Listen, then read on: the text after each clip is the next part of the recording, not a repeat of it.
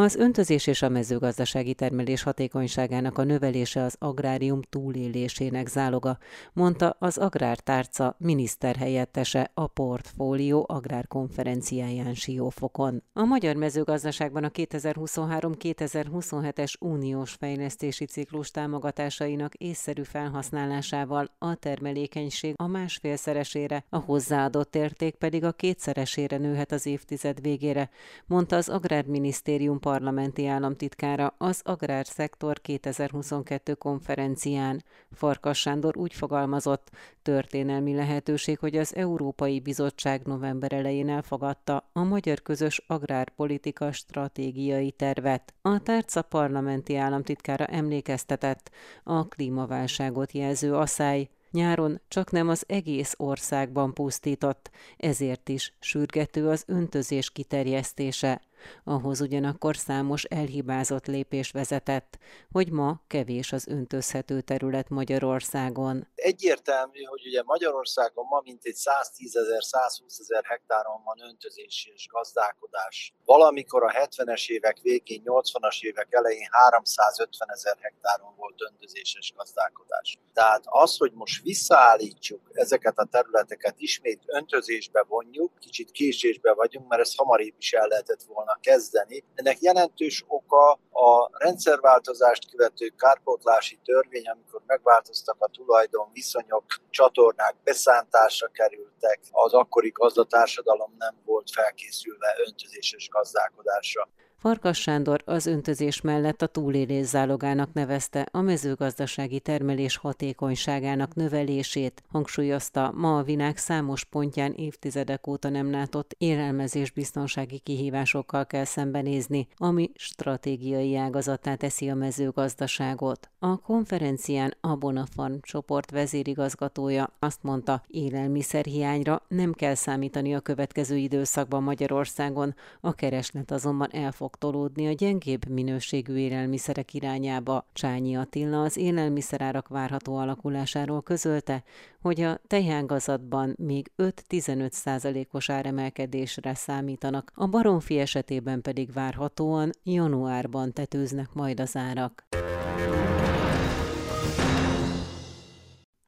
A nagy kibocsátóknak, vagyis az Egyesült Államoknak, Kínának és a G20 tagországoknak kell határozottabb lépést tenniük azért, hogy csökkenjen a Földön az üvegházhatású gázok kibocsátása. Erre hívta fel a figyelmet a volt köztársasági elnök, a Kékbolygó Klímavédelmi Alapítvány kuratóriumi elnöke, a portfólió Siófoki Agrár csúcs rendezvényén. A száj volt és mindig is lesz a Kárpát-medencében, már az államalapítás után is adtak hírt a krónikák, súlyos csapadék hiányról és éhiségről. A 19. században is voltak a szájos időszakok, mondta a kerekasztal beszélgetésen a volt köztársasági elnök, a Kék Bolygó Klímavédelmi Alapítvány kuratóriumi elnöke. Áder János hangsúlyozta, a klímaváltozás hatását ugyanakkor a Kárpát-medencében sokkal súlyosabban érezzük. Magyarországon, itt a Kárpát-medencében ezt adottságnak kell tekintenünk. A második. Nagyjából 15 évvel ezelőtt készült egy kutatás uniós finanszírozással egyébként a Kárpát-medence klímaváltozásáról. Ebben a legfontosabb állítás egy mondatban összefoglalva, hogy a klímaváltozás hatását a Kárpát-medencében előbb érezzük, és a hatásai sokkal súlyosabbak, mint Európa más részén. Györfi Balázs, a Nemzeti Agrárgazdasági Kamara elnöke azt mondta, nemrég vonták meg az öt éves mérlegét itthon a jégkármérséklő rendszer működésének.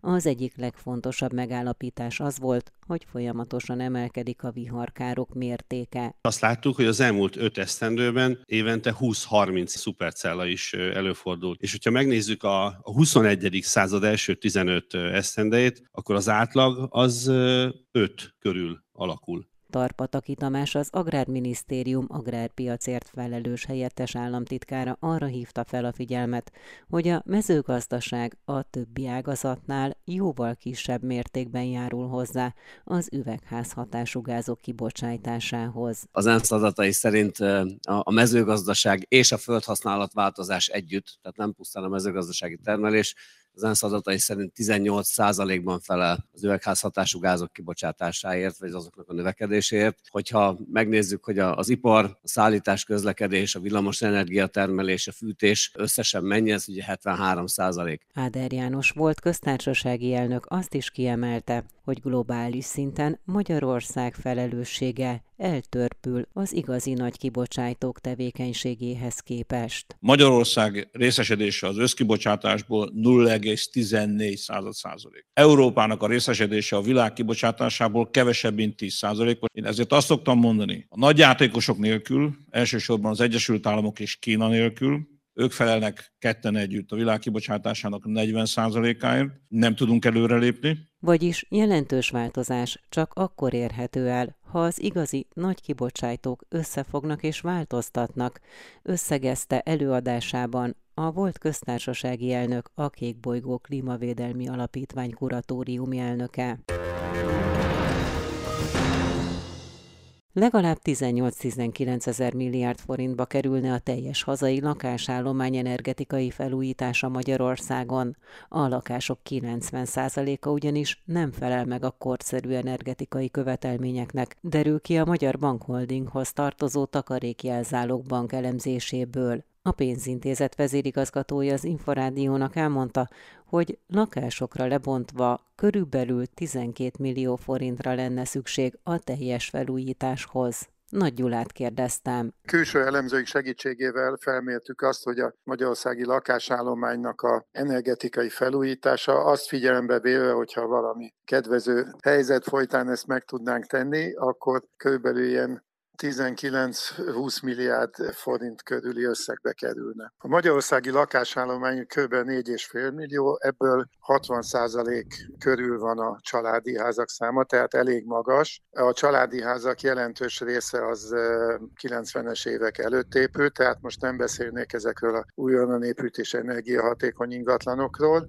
tehát ezek a régi úgynevezett kádárkocka típusú családi házaknak az energia felhasználása az meglehetősen kedvezőtlen, tehát kilovattórában négyzetméterenként 4-500 ami ma már messze elmarad attól, ami az elvárt energiahatékonyság lenne. Milyen korszerűsítéseket kellene végrehajtani ezeken az ingatlanokon? A legjellemzőbb, meg a, a leghatékonyabb megoldásuk ugye a hőszigetelés, a fűtési rendszer korszerűsítése, ne adj Isten esetleg megújuló megoldásokról is lehet beszélni, illetve a nyílászáró csere, ez, ezek lennének a, az alap elemei egy ilyen komplet felújításnak egy családi háznál. Hogyha megtörténne a korszerűsítés, akkor a mostani ön által említett 4-500 kWh energiaigény négyzetméterenként mekkorára lehetne csökkenthető? Optimális esetben, tehát a legjobb 10-15 százalékba bekerülnének az ingatlanok az országos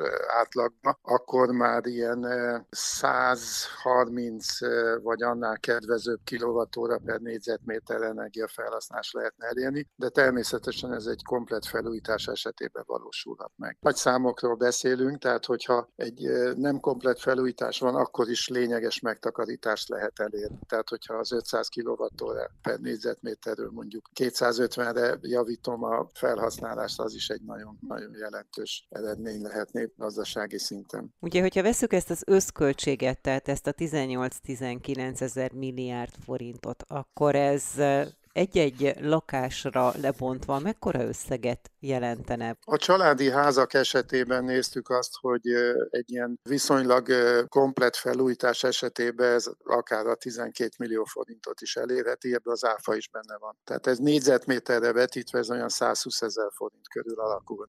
Nagy Gyulát, a Takarékjelzálogbank vezérigazgatóját hallották. Növelte betét és hitelállományát az MKB bank nyerté az év első kilenc hónapjában.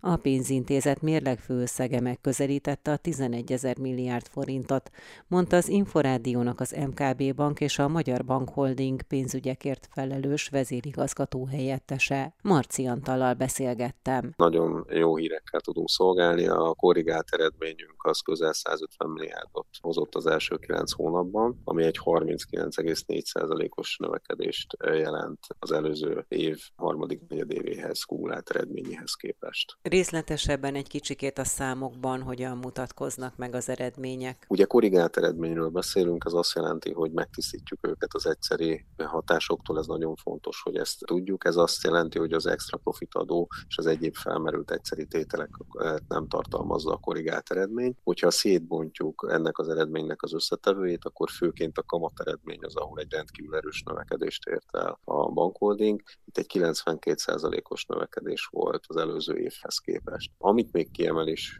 kiemelni fontos és érdemes, az a, a működési költségeknek a növekedési szintje, ami összességében 13%-os növekedést mutatott. Ez azért nagyon jó eredmény, hiszen ennél jóval magasabb volt az inflációs nyomás. Itt különösképpen a személyi költségeknél tudtunk megtakarítani, illetve önmagában az adminisztratív költségeknél is jelentős megtakarítást tudtunk elérni. Ez abból fakadt, hogy gyakorlatilag azokat a költségszinergiákat, amik eh, a három banknak a a fúziójából adódik, azt már eh, ki tudtuk használni, és folyamatosan tudjuk az eredményét realizálni. Emellett pedig egy nagyon szigorú költséggazdálkodást folytatunk. Hol tart egyébként ez a fúziós folyamat, tehát eh, a korábbi, az egykori Budapest Bank, illetve az időközben lányvállalatként konszolidált Takarékbank fúziója, amit követett a Sberbank hitelállományának átvétele is? Ugye a, egy nagyon nagy lépést tettünk májusban, gyakorlatilag az MKB és a BB összeolvadásával tulajdonképpen az egyik legnehezebb mérföldkövünket tudtuk teljesíteni itt a két bank a városi kiszolgálásban, retail és lakossági kiszolgálásban volt nagyon-nagyon előkelő helyen. Ez azért is fontos, mert nagyon éles a verseny a városi piacokon, és itt, itt gyakorlatilag egy ilyen fúziónak az eredménye, az mindenképpen azt feltételezni, hogy némi piacrészt vesztők. Azt kell, hogy mondjam, hogy gyakorlatilag mindenféle ügyfél csör nélkül tudta gyakorlatilag a fúziót abszolválni a Magyar Bank Holding. Ez egy nagyon nagy örömhír, ez az első nehéz lépés volt, ugye, és már készülünk a következő megmérettetésre, ami jövő májusban fog jelentkezni, és ez gyakorlatilag a takarékbanknak a beolvadása. Ez ugye azért egy komplex feladat, hiszen a vidéki kiszolgálásunkat, ugye a takarék az zömében vidéki beágyazottságú, fogjuk gyakorlatilag bele tenni a banki szolgáltatásainkba, ami alapvetően egy komplexebb folyamat. A jó hír az, hogy ebben tartjuk a tempót, visszük gyakorlatilag a különböző köztes mérföldköveket, úgyhogy úgy látjuk, hogy ez sikerrel fog zárulni. Marci Antalt az MKB Bank és a Magyar Bank Holding pénzügyekért felelős vezérigazgató helyettesét hallották. A magyarok jobban félnek a kiberbűnözéstől, mint a közlekedési balesetektől. Ez derült ki az OTP bank által nemrég végzett kutatásból.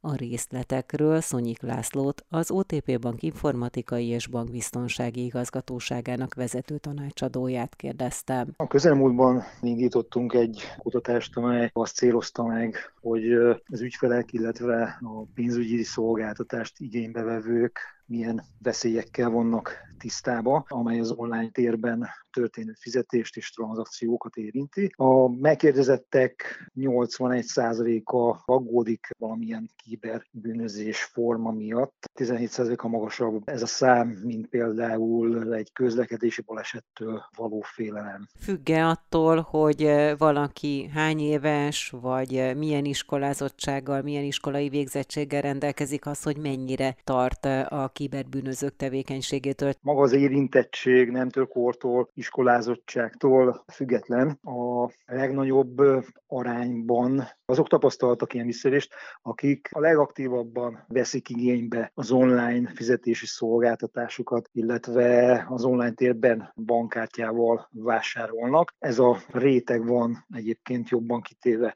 a csalás veszélyének. Minél aktívabb valaki az online térben, és használ minél gyakrabban fizetési tranzakciókat, annál nagyobb a veszélye, illetve annál jobban van kitéve az online felületen elkövetett csalás veszélyének. Mindenképpen fontosnak tartom a megelőzés szempontjából, hogy az ügyfelek soha ne osszanak meg olyan adatokat harmadik személlyel, illetve soha e-mailbe, SMS-be, vagy akár telefonon soha ne adjanak át olyan fizetési adatokat, amelyel online térben fizetni tudnak. Ilyenek a bankszámlaszám, az internet, illetve mobil bankba történő felhasználói azonosító és jelszó, valamint az online vásárlás egyik feltétele a bankkártya száma, a lejárat ideje és a CVC kód, amely birtokában gyakorlatilag tranzakciót és vásárlást tudnak indítani az elkövetők. Soha ne telepítsünk bármilyen kérést is kapunk bárkitől, idegen alkalmazást az okos eszközünkre vagy a számítógépünkre.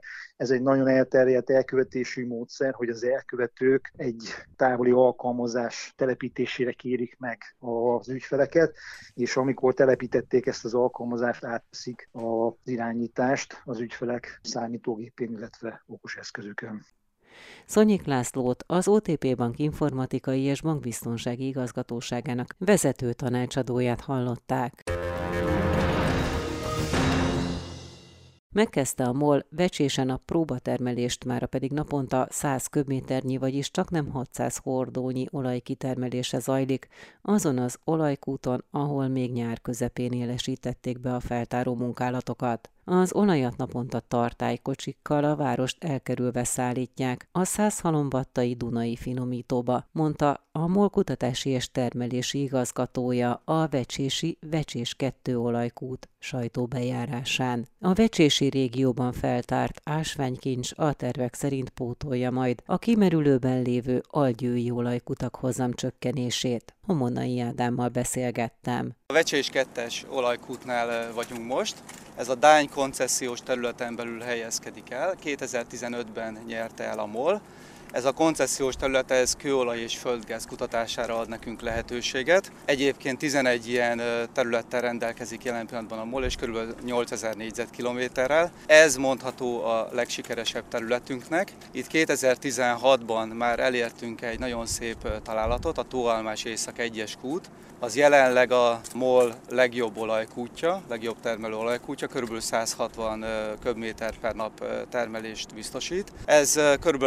25-30 kilométernyire innen található, és idén nyáron mélyítettük le ezt a kutat. Egyébként a kutatási terület 2024 elejéig tart, tehát addig még az idei évben, illetve a jövő évben van lehetőségünk kutatásra. Tehát idén nyáron mélyítettük le ezt a kutat, nagy örömünkre olajra bukkantunk, és a rétegvizsgálatokat követően most jutottunk el oda, hogy bejelentsük azt, hogy egy új kőolajmezőt találtunk itt.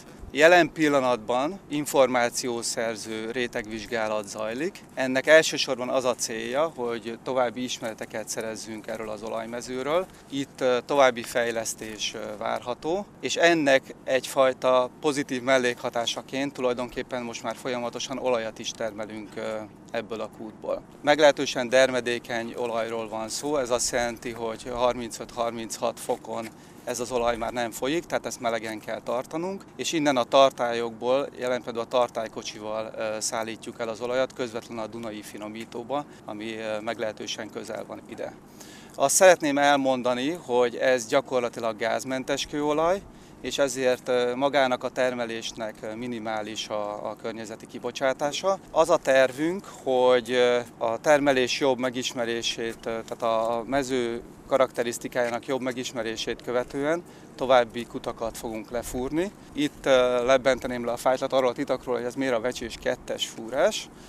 Van egy vecsés egyes fúráspontunk, a szakemberek ezt jelölték ki először a térképen, de utána úgy döntöttek, hogy az első fúrásra, kutató fúrásra ez lesz az alkalmasabb, és ezért ezt fúrtuk le. Ugye jelen pillanatban egy energiaválság bontakozott ki itt az országban, mind földgáz, mind kőolaj területén. A hazai kőolaj és a hazai földgáz az csökkenti az importfüggőségünket, még hogyha olyan ambíciónk nem is lehet ismerve a lehetőséget, hogy ezt teljes mértékben megszüntessük, de minden csepp kőolaj és minden köbméter földgáz, amit hazai mezőkből tudunk kitermelni, ez, ez segít számunkra az ellátásbiztonság megerősítésében. Lehet-e már tudni arról közelebb, mint bár még ugye folynak itt kutatások arra vonatkozóan, hogy mekkora mennyiségben lehet majd itt olajat kitermelni? Jelen pillanatban ez a kút napi 100 köbmétert termel, 100 köbméter olajat termel. Tervezzük azt, hogy ahogy egyre biztosabbak vagyunk a a mezőben, úgy szépen fokozatosan fogjuk emelni a, a mennyiséget, illetve további kutak mélyítését tervezzük. Az elkövetkező öt évben nagyjából 200 milliárd forintot tervez a MOL elfordítani arra, hogy a hazai kőolaj és földgáz kitermelést erősítse. Jelen pillanatban az országban egyébként két fúróberendezésünk működik. A keleti országrészben a román határ mellett dolgoznak ezek a, a berendezések. Az egyik egy földgáz célú kutatást végez, a másik pedig egy kettős céllal kőolajat és földgázt igyekszik feltárni. Az a tervünk, hogy egy fokozott munkaprogrammal hozzájárulva az ország energiaellátásához a kormányzat által célul kitűzött 2 milliárd köbméteres gáztermeléshez ezekkel az eszközökkel járulunk hozzá. Homonai Ádámot a MOL kutatási és termelési igazgatóját hallották. Az 1960-as évek közepén bukkantak nagy mennyiségű kőolajra és földgázra a Délalföldön Algyő térségében. A településen kitermelt olaj és gáz az 1980-as években jelentősen hozzájárult az ország energia és nyersanyag ellátásához, mára azonban kimerülőben vannak a készletek. A MOL azonban korszerűbb technológiák alkalmazásával továbbra sem áll le a kitermeléssel, mondta az Inforádiónak a társaság algyői termelési régió vezetője. Kardos Lászlót kérdeztem. Agyó mező csúcsidőszak az 1970-es évek végétől kezdődött, és 1990-91-ig tartott. Az éves csúcstermelés olaj tekintetében 1,6 millió tonna volt, a gáztermelés pedig elérte a 4 milliárd köbmétert. Napjainkban a éves olajtermelésünk olyan 120-125 ezer tonna, gáztermelésünk pedig 130 millió köbméter. A csúcsidőszakban a hazai energiállátás egyik alappillére volt. Az akkori kőolaj és földgáz fogyasztás mintegy 70%-át biztosította. Manapság ez már kisebb arány, mindazonáltal ma is fontos részét képezi a hazai termelésnek. A cél az, hogy ezt a termelést ezt fenntartsuk, vagy legalábbis a természetes visszaesésnek a mértékét azt csökkentsük. A távlati célunk az továbbra is a kőolaj és a földgáz bányászat, ezt fenn szeretnénk tartani gazdaságosan, mind a mellett alapvetően egy ilyen energiafókuszú működési modellt szeretnénk kialakítani, amiben egyre nagyobb arányt képvisel majd az energiatermelés, tehát erőműveket, megújuló energiaforrásokat tervezünk, és hát ebben a geotermikus energiára is mindenképpen számítunk, illetve a hidrogéntermelés is felmerült, és ennek a lehetőségeit vizsgáljuk. Milyen minőségű egyébként az itt kitermelt kőolaj? Hát hazai viszonylatban ez jó minőségű, mind a kőolaj, mind pedig a földgáz. A földgáz esetében gyakorlatilag a fűtőérték, ami a minőséget jelzi, ez alkalmas arra, hogy az országos tervezetékbe közvetlenül megfelelő tisztítás előkészítés után adjuk. A kőolajat az pedig egy közvetlen vezetéken 100 halombattára a finomítóba adjuk fel. Most évente mennyi kőolaj jut föl 100 halombattára? Évente 120-125 ezer tonna olajat termelünk, és ezt szállítjuk a Duféba. A földgáz esetében mekkora mennyiségről van szó? Ez 130 millió köbméter éves szinten, ami napi szinten kb. egy 350-400 ezer köbméter. Hogyha a földgáz szempontjából nézzük, akkor itt a hazai igényeknek, szükségleteknek hány százaléka ez a földgáz mennyiség? Hát ma már jelentősen alacsonyabb, mint a, korábbi évtizedekben.